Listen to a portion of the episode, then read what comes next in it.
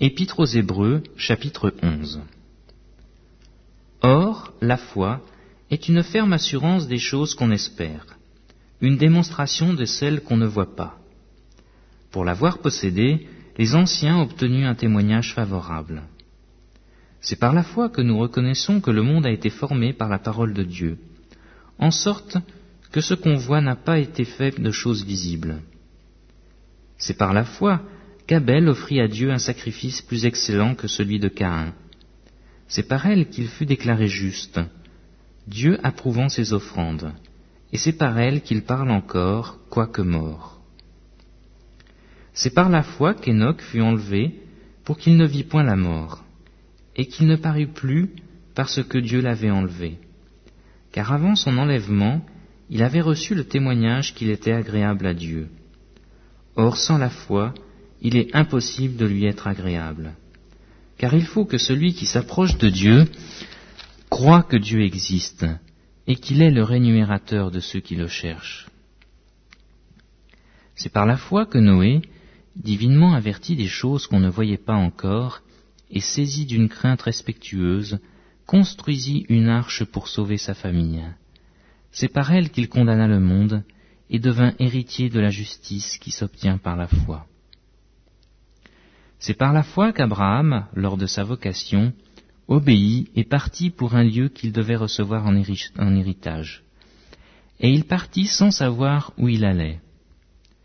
C'est par la foi qu'il vint s'établir dans la terre promise, comme dans une terre étrangère, habitant sous des tentes, ainsi qu'Isaac et Jacob, les co-héritiers de la même promesse.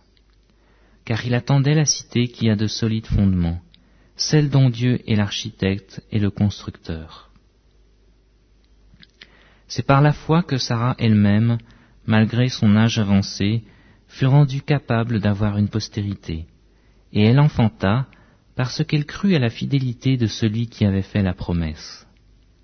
C'est pourquoi d'un seul homme déjà usé de corps naquit une postérité nombreuse comme les étoiles du ciel, comme le sable qui est sur le bord de la mer et qu'on ne peut compter. C'est dans la foi qu'ils sont tous morts, sans avoir obtenu les choses promises, mais ils les ont vus de loin, crus et salués, reconnaissant qu'ils étaient étrangers et voyageurs sur la terre. Ceux qui parlent ainsi montrent qu'ils cherchent une patrie. S'ils avaient en vue celle dont ils étaient sortis, ils auraient eu le temps d'y retourner. Mais maintenant ils en désirent une meilleure, c'est-à-dire une céleste.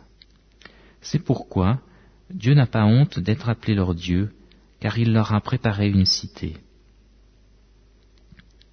C'est par la foi qu'Abraham offrit Isaac, lorsqu'il fut mis à l'épreuve, et qu'il offrit son fils unique, lui qui avait reçu les promesses, et à qui il avait été dit, En Isaac sera nommé pour toi une postérité.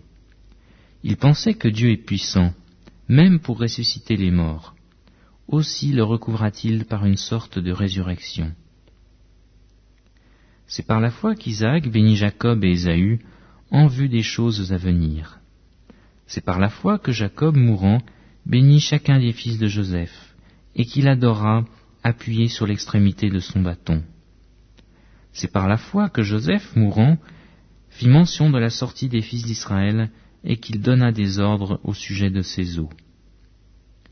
C'est par la foi que Moïse, à sa naissance, fut caché pendant trois mois par ses parents, parce qu'ils virent que l'enfant était beau, et ils ne craignirent pas l'ordre du roi.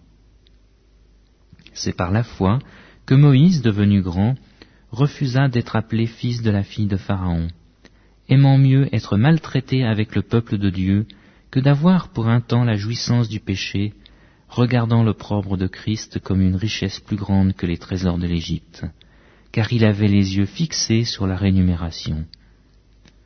C'est par la foi qu'il quitta l'Égypte, sans être effrayé de la colère du roi, car il se montrait ferme, comme voyant celui qui est invisible. C'est par la foi qu'il vit la Pâque et l'aspersion du sang, afin que l'exterminateur ne touchât pas au premier-né des Israélites. C'est par la foi qu'ils traversèrent la mer Rouge, comme un lieu sec, tandis que les Égyptiens qui en firent la tentative furent engloutis. C'est par la foi que les murailles de Jéricho tombèrent, après qu'on en eut fait le tour pendant sept jours. C'est par la foi que Rahab la prostituée ne périt pas avec les rebelles, parce qu'elle avait reçu les espions avec bienveillance. Et que dirais-je encore? Car le temps me manquerait pour parler de Gédéon, de Barak, de Samson, de Jephthé, de David, de Samuel et des prophètes, qui par la foi vainquirent des royaumes, exercèrent la justice, obtinrent des promesses, fermèrent la gueule du lion, éteignirent la puissance du feu, échappèrent aux tranchants de l'épée, guérirent de leur maladie, furent vaillants à la guerre, mirent en fuite des armées étrangères. Des femmes recouvrèrent leur mort par la résurrection.